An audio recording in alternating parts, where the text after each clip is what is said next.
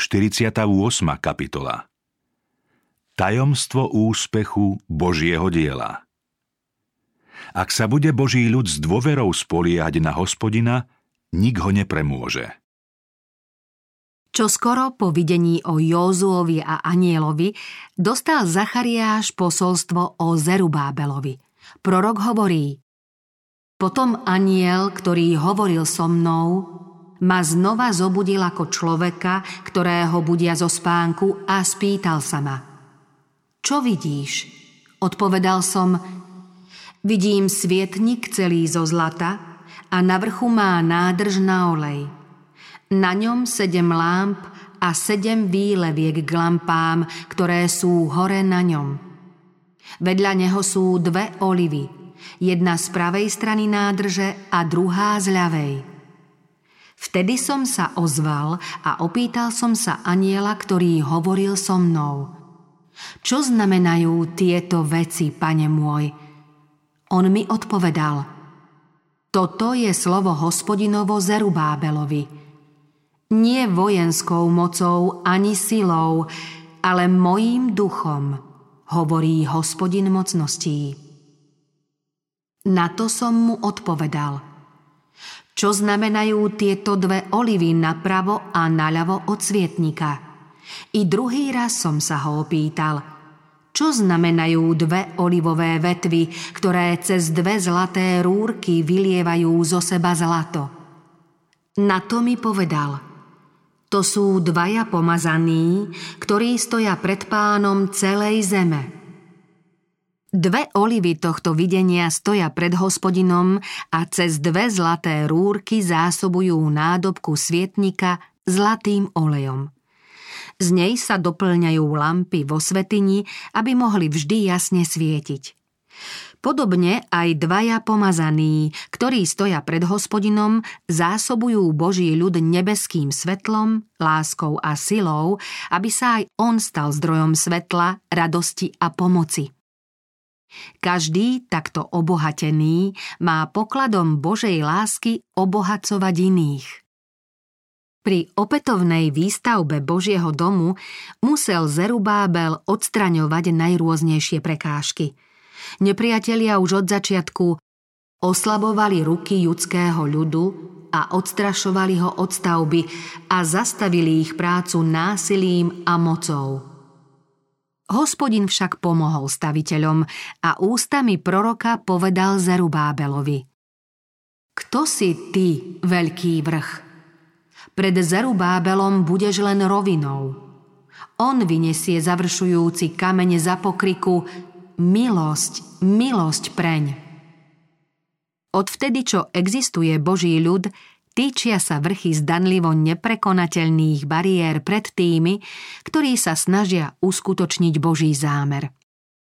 Tieto prekážky sú skúškou viery od Boha a keď nás tiesnia zo všetkých strán, vtedy práve je čas osvedčiť vieru v Boha a v moc Jeho ducha.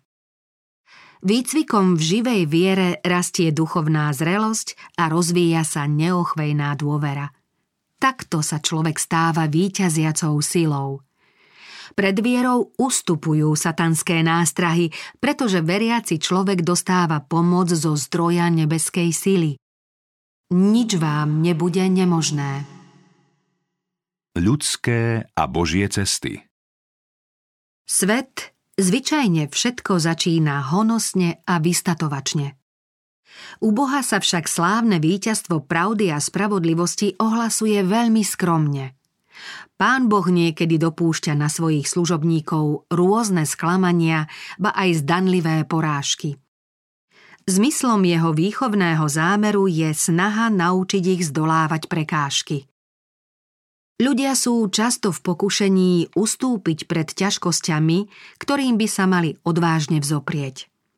No ak zotrvajú v pevnej viere až do konca, Boh im ukáže cestu a boj s každou nástrahou bude víťazný.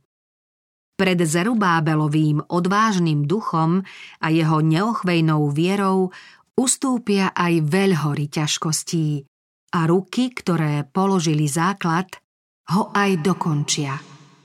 On vyniesie završujúci kameň za pokriku Milosť, milosť preň. Božiu cirkev nezaložila ľudská moc ani sila a preto ju nemôže ani zničiť. Nebola postavená na skale ľudskej moci, ale na Ježišovi Kristovi, na skale vekov a pekelné brány ju nepremôžu. Božia prítomnosť upevňuje Božie dielo. Aj nás sa týka žalmistovo napomenutie Nespoliehajte sa na kniežatá, na človeka. V utíšení a v dôvere bude vaša sila. Slávne Božie dielo stojí na väčšných zásadách spravodlivosti a preto nikdy nezanikne. Bude sa šíriť a rozmáhať nie mocou ani silou, ale mojím duchom, hovorí hospodin mocností. Zerubábelové ruky založili tento dom a jeho ruky ho aj dokončia. Toto zasľúbenie sa doslovne splnilo – Židovskí starší úspešne budovali podľa proroctva proroka Hageusa a Zachariáša, syna Idovho. Postavili a dobudovali chrám podľa vôle Boha Izraelského a podľa rozkazu perského kráľa Kýra, Dária a Artaxerxa. Onedlho bol obnovený chrám vysvetený. Izraelci kňazi a leviti i tí ostatní, ktorí sa vrátili zo zajatia, s radosťou vykonali posviacku toho domu Božieho a oslávili paschu 14. dňa prvého mesiaca. Druhý chrám Veľkoleposťou sa druhý chrám nevyrovnal svojmu predchodcovi a nepoctili ho ani viditeľné prejavy Božej prítomnosti, ako to bolo v prípade prvého chrámu. Pri jeho vysviacke chýbali prejavy nadprirodzenej moci. Neobjavil sa oblak slávy, ktorý by naplnil vybudovaný svetostánok. Nezostúpil oheň z neba, ktorý by spálil obeď na oltári. Posvetný oblak nebol medzi cherubmi vo svetini svetých a nebola tam ani truhla zmluvy a zľutovnica, ani dosky svedectva. Nijaké nebeské znamenie neoznamovalo kňazom Božiu vôľu. A predsa to bola stavba, o ktorej hospodin ústami proroka Haggea povedal Budúca sláva tohto domu bude väčšia ako prvotná zatrasiem i všetkými národmi a prídu z kvosty všetkých národov a naplním tento dom slávou, hovorí hospodin mocností. Učenci sa už po stáročia snažia ukázať, ako sa splnilo Božie zasľúbenie, ktoré dostal Haggeus. Vytrvalo odmietajú vidieť niečo mimoriadne v príchode Ježiša Nazareckého, spasiteľa sveta, ktorý svojou prítomnosťou posvetil chrámové priestory. Pícha a nevera im tak zaslepujú mysle, že nevedia pochopiť skutočný význam prorockých slov.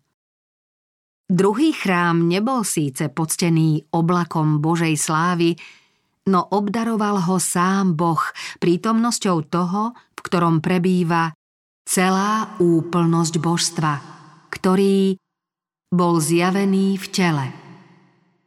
Druhý chrám bol slávnejší než prvý, pretože ho za svojho pozemského pôsobenia navštívil sám Kristus.